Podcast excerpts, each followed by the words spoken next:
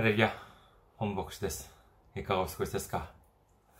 私は現在、日本群馬県にあります、伊香保中央教会に仕えております。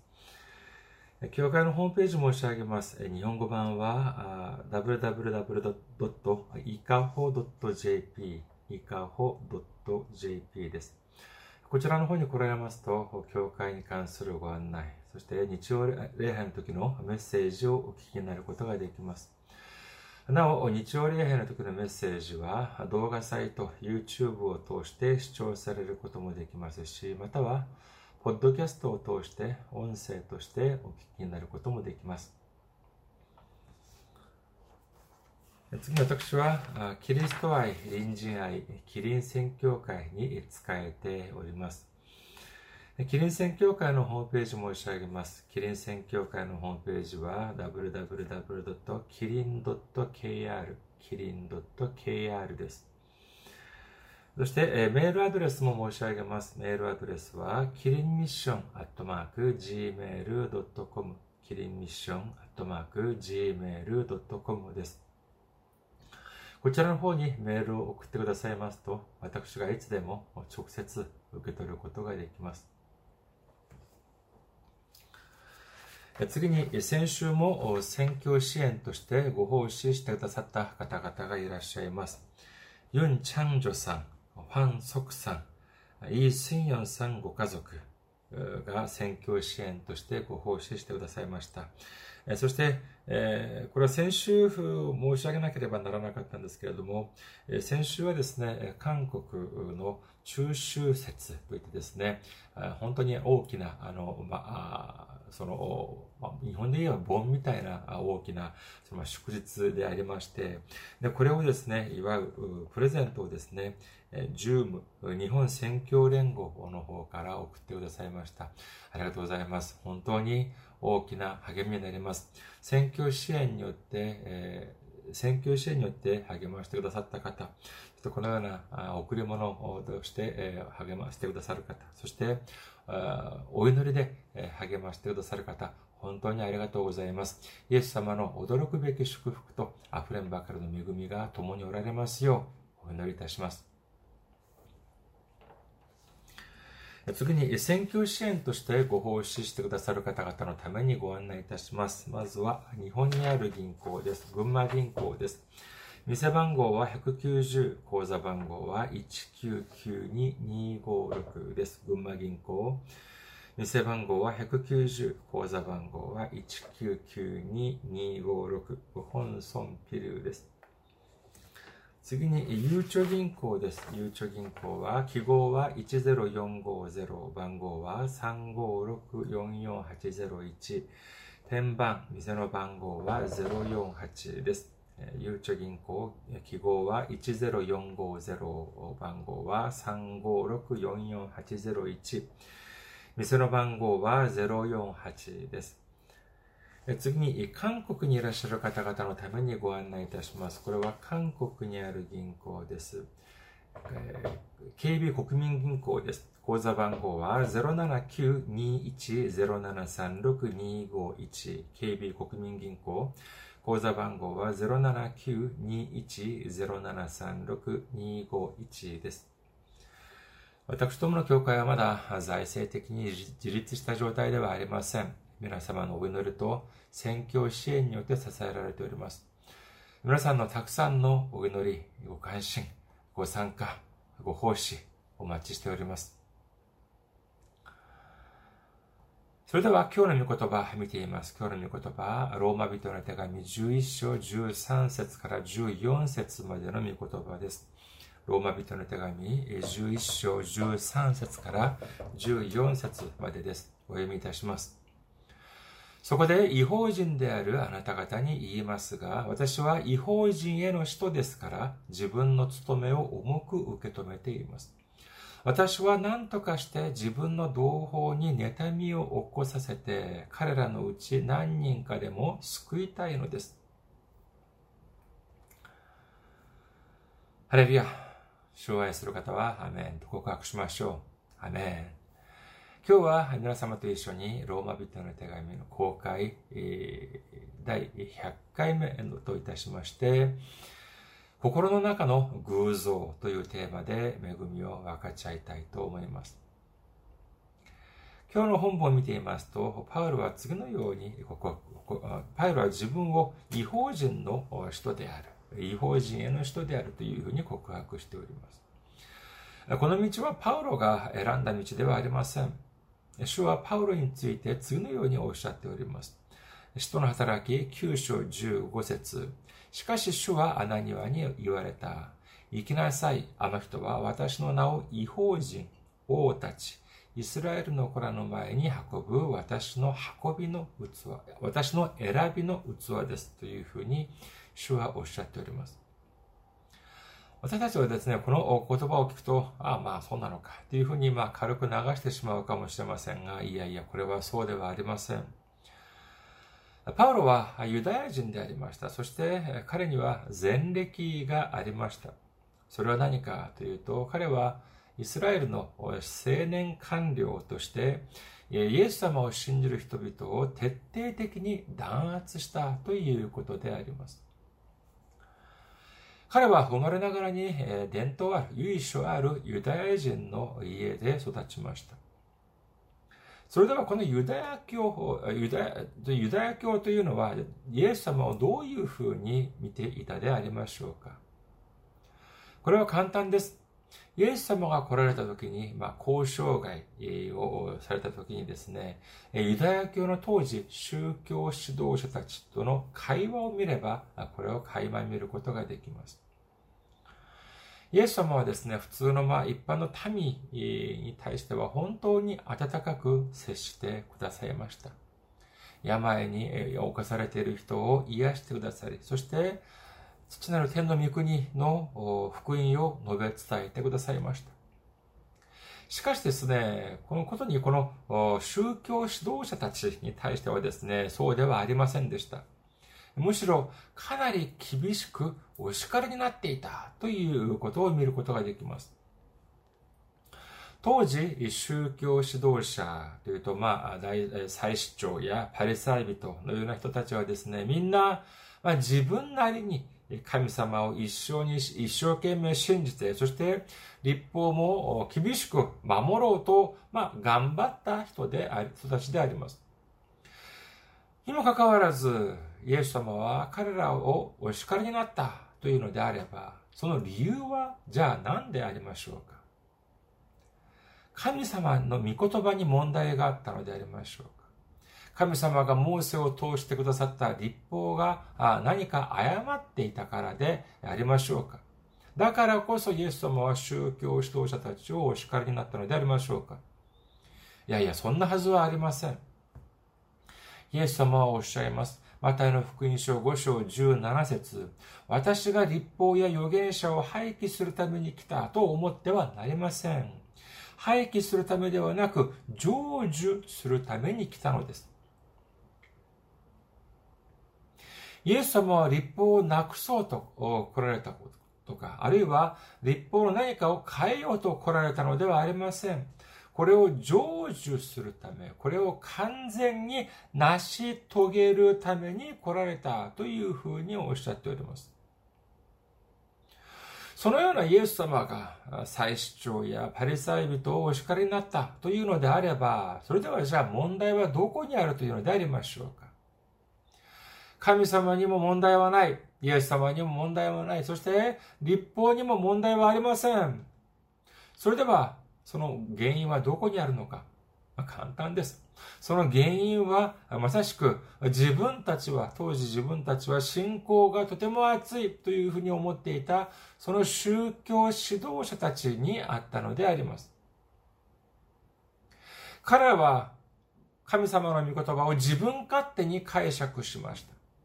神様がくださった律法を自分たちの考えに合わせて、勝手にそれをねじ曲げて解釈した後、それだけでもこと足りず、それを民たちに守りなさい、自分たちの解釈のように守りなさい、こういうふうに強制していたのであります。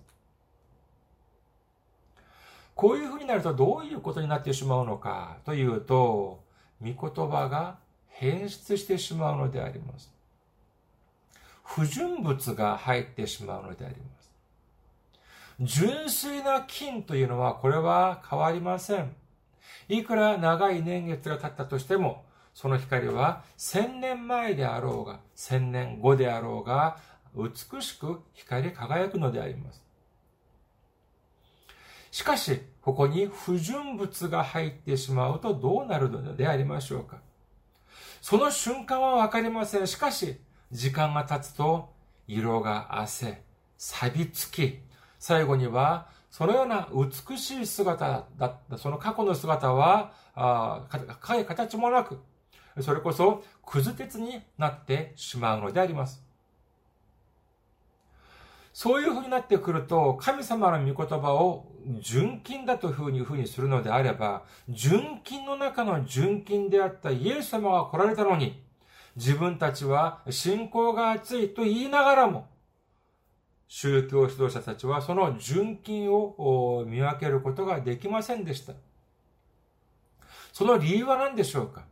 それはすでに自分たちが数多くの不純物によってくず鉄と化してしまったからなのであります。いわゆる、まあ、旧、カトリック、カトリックに対してですね、その、このプロテスタントを、をまあ、その、信教というふうに言う場合があります。まあ、イエス様はですね、空に天に昇られた後、まあ、教会が生まれ、そして、その教会の、まあ、その、伝統をですね、カトリックが受け継いでいるというのであれば、この我々キリスト教、プロテスタント、新教というのは、まあ、プロテスタントというのは、せんごひゃくじゅうななねん、宗教革命の時に誕生した、まだごひゃくねんにも経ってない新しい宗教である。まあ、こういうふうにな、こういうふうな見え方もあるかもしれません。しかし、これが、じゃあ本当でしょうか？いいえ、そうではありません。これ、プロテスタントのですね、教会に通っている方も、このように考えておられる方が意外と多いのでありますけれども、いや、これはそうではないのであります。宗教革命を起こしたマルティン・ルターというのはどういう人物であったでありましょうか。彼はまさしくカトリックの司祭でありました。まあ、神父さんであったのであります。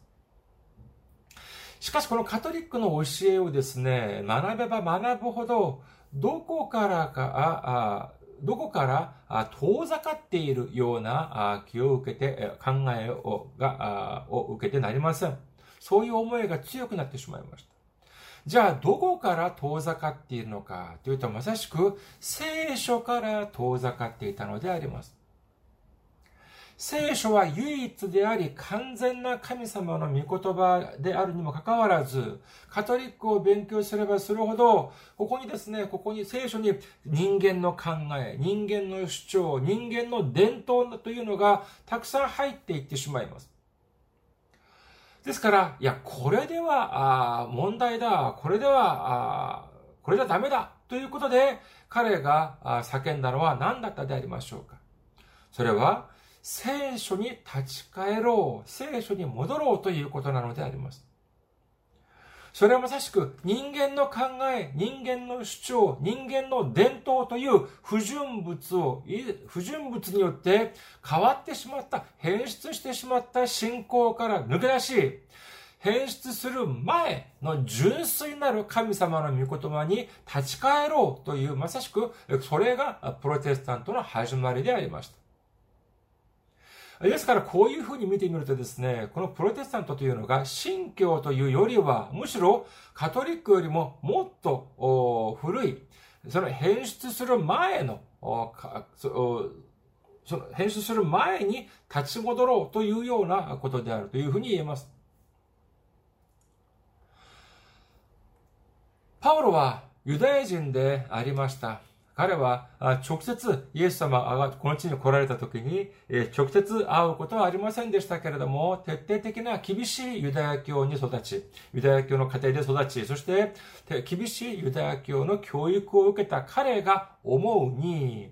イエス様の教えというのは完全に神様の御言葉から離れたものだと考えたのであります。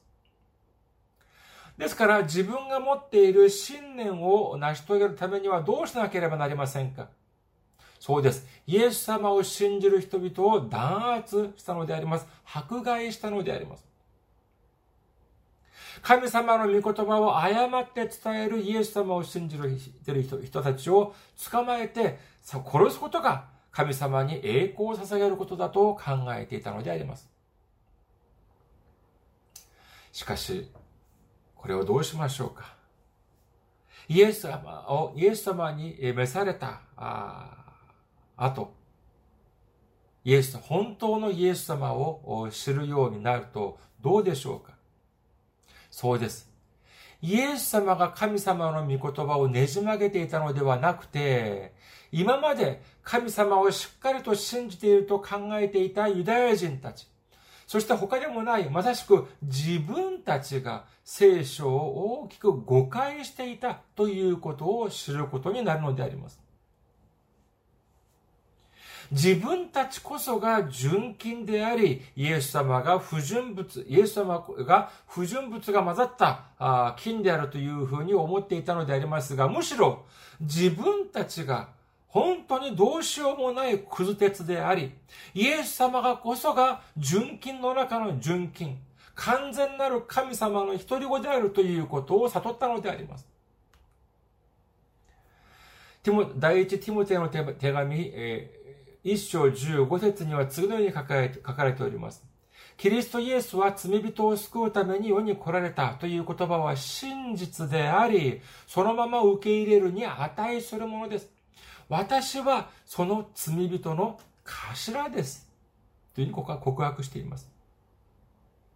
ですから、自分こそが本当の信仰を持った義人であるというふうに思っていたんですが、イエス様を知ってからというの、イエス様を知ってからというものですね、それを知るようになると、自分たちが義人は愚か、義なる人は愚か、罪人、それも罪人の頭であるというふうに告白しているのであります。これから彼は、イスラエルに向かって、そして異邦人に向かって行かなければならないのでありますけれども、これは本当に険しい道のりでありました。考えてみてください。くず鉄に向かって、あなたはくず鉄ですよ、というふうに言うと、聞いているくず鉄はいい気がするでしょうか？いやいや、そんなことはありません。むしろ、それにですね、そのくず鉄というのはですね、宗教指導者たちです。一般の庶民ではありません。まあ、いわゆる偉い人です。そのような人たちにですね、あなたたちは神様の御言葉を、あなたたちの解釈している神様の御言葉は間違っている。あなた方は神様の御言葉をねじ曲げている。こういうふうに言うというのは、これはもう並大抵の勇気が必要ではありません。イエス様がそうされたように、パウロもユダヤ人たちとたくさんの論争をしました。このようなことは本当に大変な働きでありましたけれども、それをですね、ユダヤ人たちだけでなく、異邦人たちに向けてもしなければなりませんでした。パウロ当時の、まあ、基準で見ると、異邦人か否かというのは、これはまあ簡単です。ユダヤ人でなかったら異邦人なんです。あしかし、じゃあ、今、この時代において、異邦人というのは、じゃあ何を、どういうふうな人を異邦人というふうに言うでしょうか。まあ、基準は様々あるかもしれませんが、一番の基準は何かというのは、その人は神様に仕えているのか、あるいは偶像に仕えているのか、この違いであります。イザヤ書よんじゅうよん章を見ていますと、次のような記録があります。イザヤ書よんじゅうよん章じゅうさん節からじゅうはち節。木で細工する者は測り縄で測り、手で輪郭を取り、カンナで削り、コンパスで線を引き、人の形に作り、人間の立派な姿に仕上げて神殿に安置する。杉の木を切り、ウバメガシやカシの木を選んで、林の木の中で自分のために育てる。月桂樹を植えると大雨がそれを成長させる。それは人間のために焚き木になり、人はその一部を取って暖を取り、これを燃やしてパンを焼く。またこれで神を作って拝み、これを偶像に仕立てて、これにひれ伏す。半分を火に燃やし、その半分の上で肉を食べ、肉を炙って満腹する。また温まって、ああ、温まった、炎が見えるという。その残りで神を作って自分の偶像とし、ひれ伏してそれを拝み、こう祈る。私を救ってください。あなたは私の神だからと。彼らはよく知りもせず理解もしない。その目は塞がれていて見ることもできず、その心は、その心が賢くなることはない。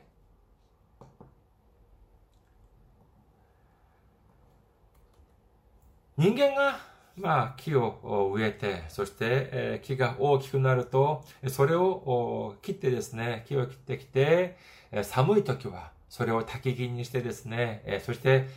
焚き木を起こして、火を起こして暖を取り、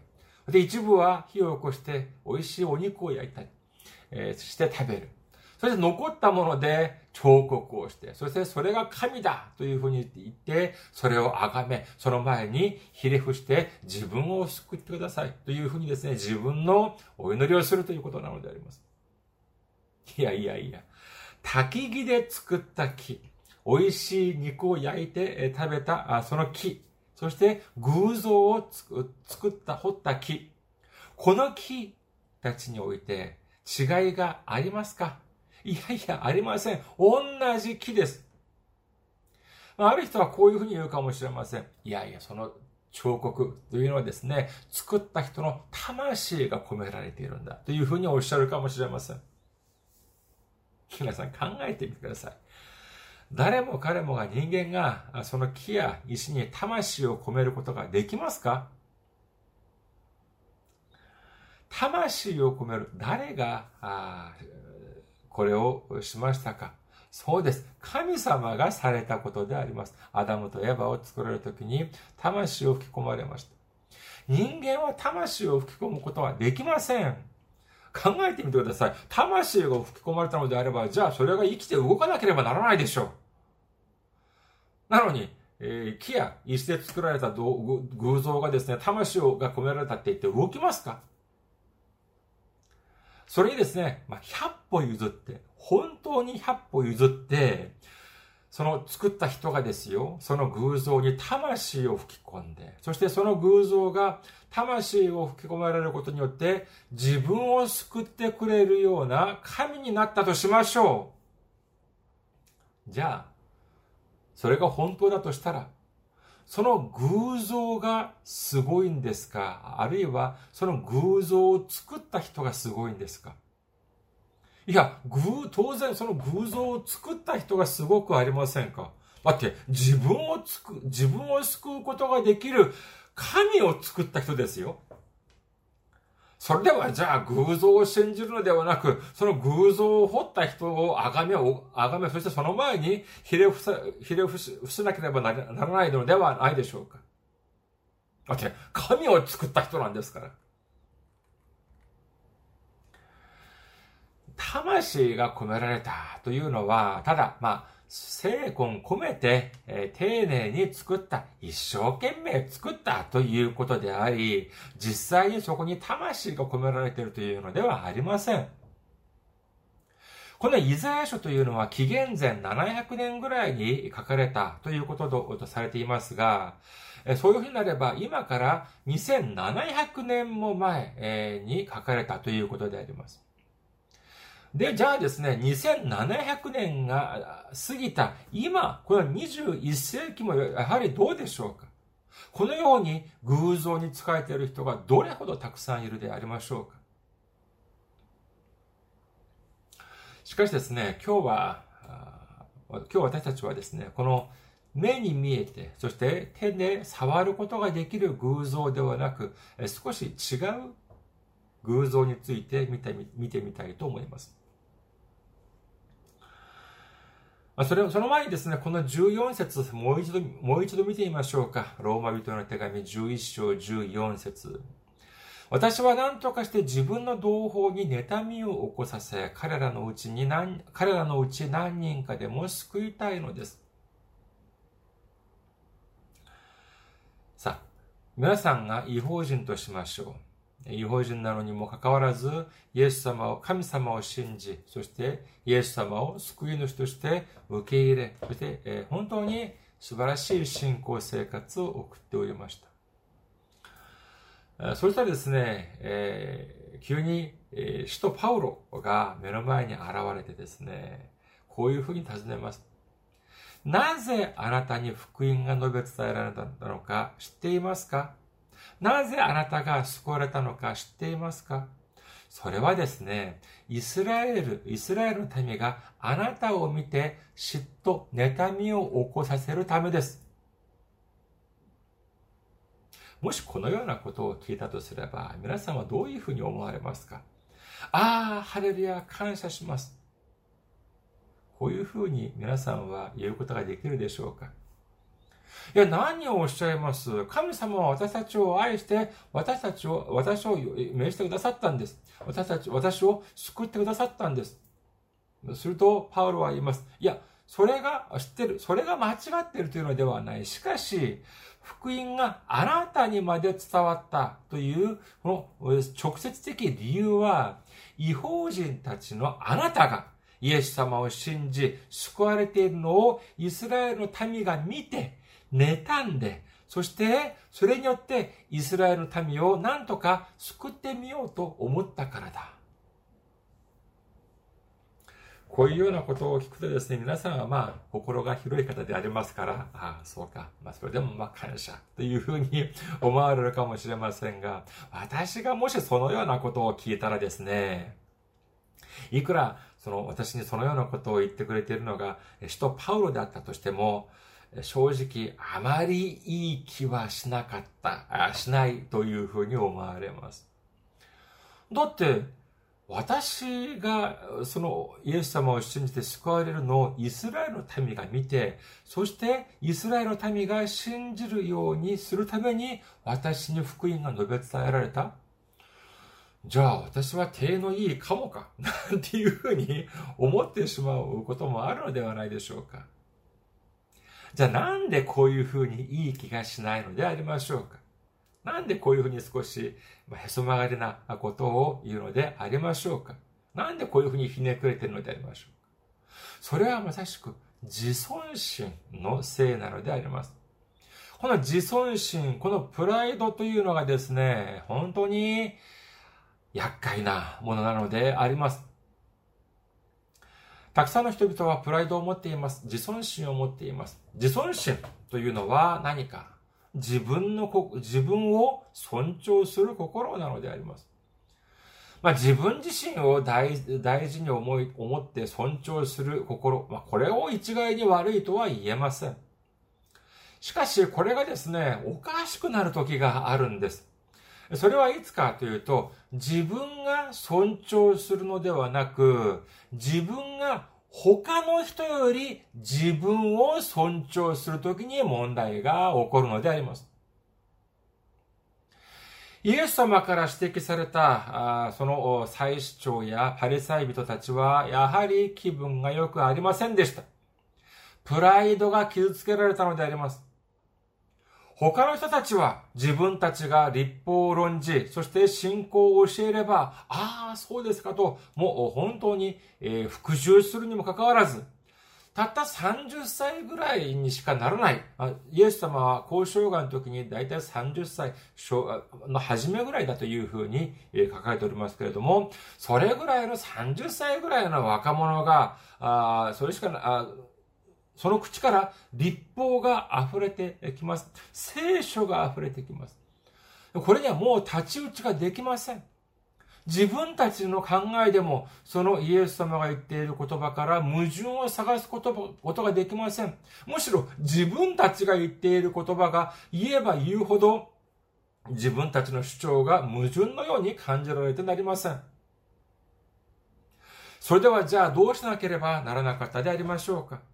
パリサイ人はじゃあ、ああ、参りました。イエス様を信じます。こういうふうに告白しましたか？マルコの福音書さん章、さん章ろく節を見ています。マルコの福音書さん章ろく節。パリサイ人たちは出て行ってすぐにヘロデ党の者たちと一緒にどうやってイエスを殺そうかと相談し始めた。そうです。彼らはその自分たちのどこにも、そのしょうもない、このプライド、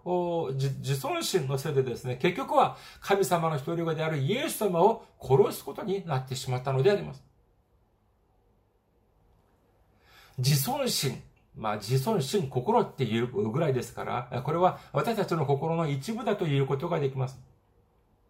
それでは、私たちの心は清いのでありましょうか？私たちの心が清いのであれば、私たちの持っている自尊心、やはり清いということになります。しかし、この中に、この世の中にですね、本当に清い心、清いだけの心を持った人がいるでありましょうか？聖書には何て書かれておりますか？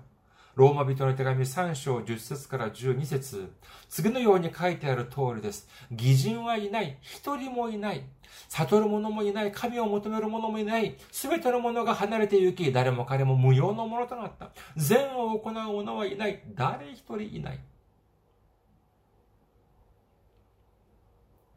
皆さん、自分自身の心、まあ、言葉では言わないから、あ隣周りは知らなくとも、自分自身は、私自身は自分自身の心について知っているではありませんか。どれほど義人はおろか、どれほど不義によっていっぱい詰まっているのでありましょうか。マルコの福音書なな章にじゅっ節からにじゅうさん節。イエスはまた言われた。人から出てくるもの、それが人を汚すのです。内側から、すなわち人の心の中から悪い考えが出てきます。みだらな行い、盗み、殺人、姦淫、貪欲、悪行、欺き、好色、妬み、罵り、傲慢、愚かさで、これらの悪は皆内側から出てきて人を汚すのです。いくら自分の自尊心が清いように思ったと思えるとしても、そしてそ、そのプライドというのは、その自尊心というのはまるで清く見える木で作った偶像も、やはりその竹木で使う木と同じような、ま、同じように、私たちの自尊心も私たちを汚すような心の一部に過ぎないのであります。それでは、このパウロの言葉を聞いて、ローマ人の手紙じゅうよん章、じゅういち章、じゅうよん節のパウロの言葉を聞いて、プライドが傷つかないためにはどういうふうに考えればいいでありましょうか。じゅうよん節、もう一度見てみましょうか。ローマ人の手紙じゅういち章、じゅうよん節。私は何とかして自分の同胞に妬みを起こさせて、彼らのうちに何人かでも救いたいのです。この御言葉のその確信はですね、私たちはじゃあかもだというのではなく、福音が私たちに来たという原因は私たちにないということなのであります。言い換えれば、私たちが何か素晴らしいことをしたから、イエス様を信じることになったのではなく、ただ、イエス様の計画によって一方的に注がれた神様の祝福であるということを信じる皆様であることをお祈りいたします。ローマ人の手紙よん章に節。もしアブラハムが行いによって義と認められたのであれば、彼は誇ることができます。しかし、神の御前ではそうではありません。もし神様がアブラハムを召されたその理由が、アブラハムが何か素晴らしいことをしたからだというのであれば、私たちはどうしなければならないのでありましょうか。もしそれが本当なら、私たちも神様から召されるために、その当時、神様より召される前に、アブラハムが行った何かをしなければならないということになるのではありませんか。しかし、聖書のどこを探してみてもそのような記録がありません。その代わり、聖書には次のように書かれております。ガラテヤ人の手紙さんしょうろくせつ、アブラハムは神を信じた。それで、それが彼の義と認められた。とある通りです。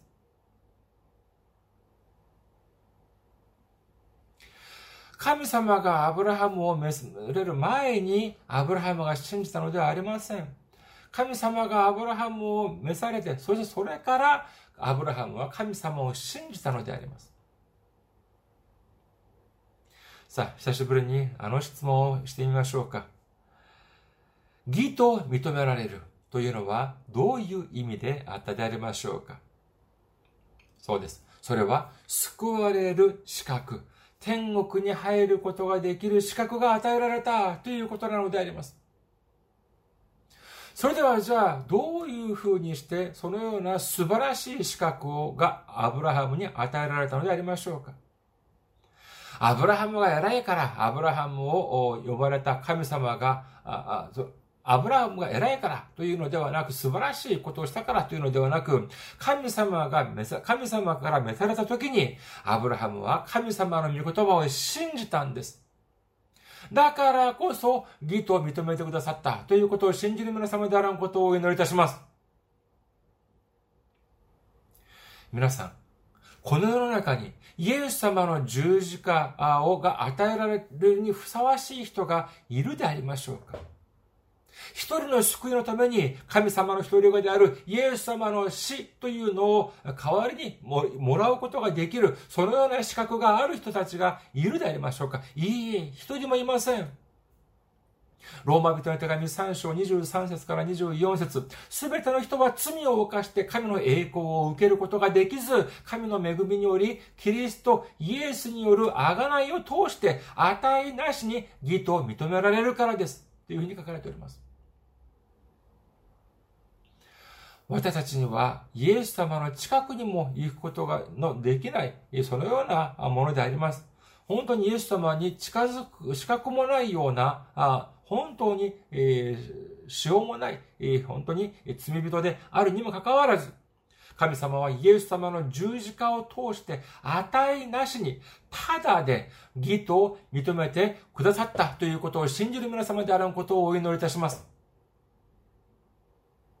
これからは、しょうもない自尊心という偶像を脱ぎ去ってしまう、脱ぎ去って、自分が偉いから信仰を持って、持つことになったのではなく、ただ神様の恵みによって救われたということを悟ることによって、恵みに溢れ、感謝で溢れ、そして賛美が溢れる人生を始めることができる皆様であらんことをお祈りいたします。ありがとうございます。また来週お会いしましょう。